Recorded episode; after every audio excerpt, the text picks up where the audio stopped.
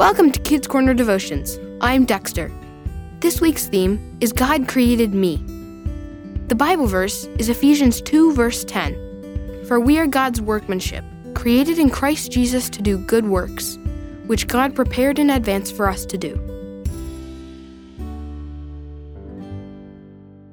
Have you ever been on the subway or sat on a bench in the shopping mall and watched the people around you? Have you wondered who they are and where everyone is going?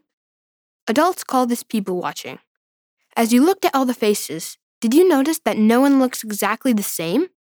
Everyone is different. Even with identical twins, triplets, quadruplets, and so on, small differences make each sibling entirely unique from anyone else. The first book of the Bible, Genesis, tells the story of creation. All of us were created by God. Today's verse, Ephesians 2, verse 10, describes us as being God's workmanship. God has carefully crafted you. Inside and out, He has created no one else quite like you. Being one of a kind means you are unique, but at the same time, you're not alone. You're also part of humankind.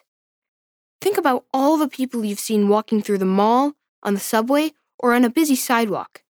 Each one is God's unique creation, just like you.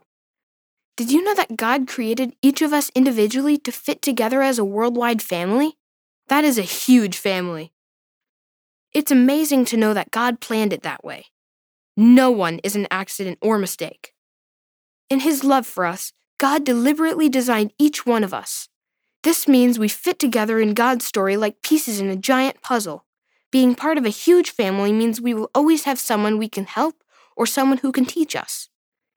When we help each other and learn from each other, we are showing our huge family that God is love. This is the good work He created us to do. Will you pray with me? Dear God, thank you for creating this world and for creating me. As I grow, help me to know how to share your love with others.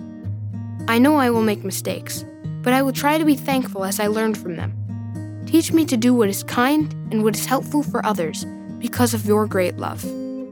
Amen. Take some time this week to read the Bible reading Genesis 1, verses 24 through 31, and ask the Holy Spirit to lead you in how these verses apply to you this week.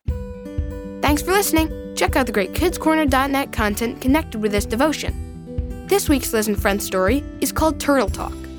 Talk to you again next week.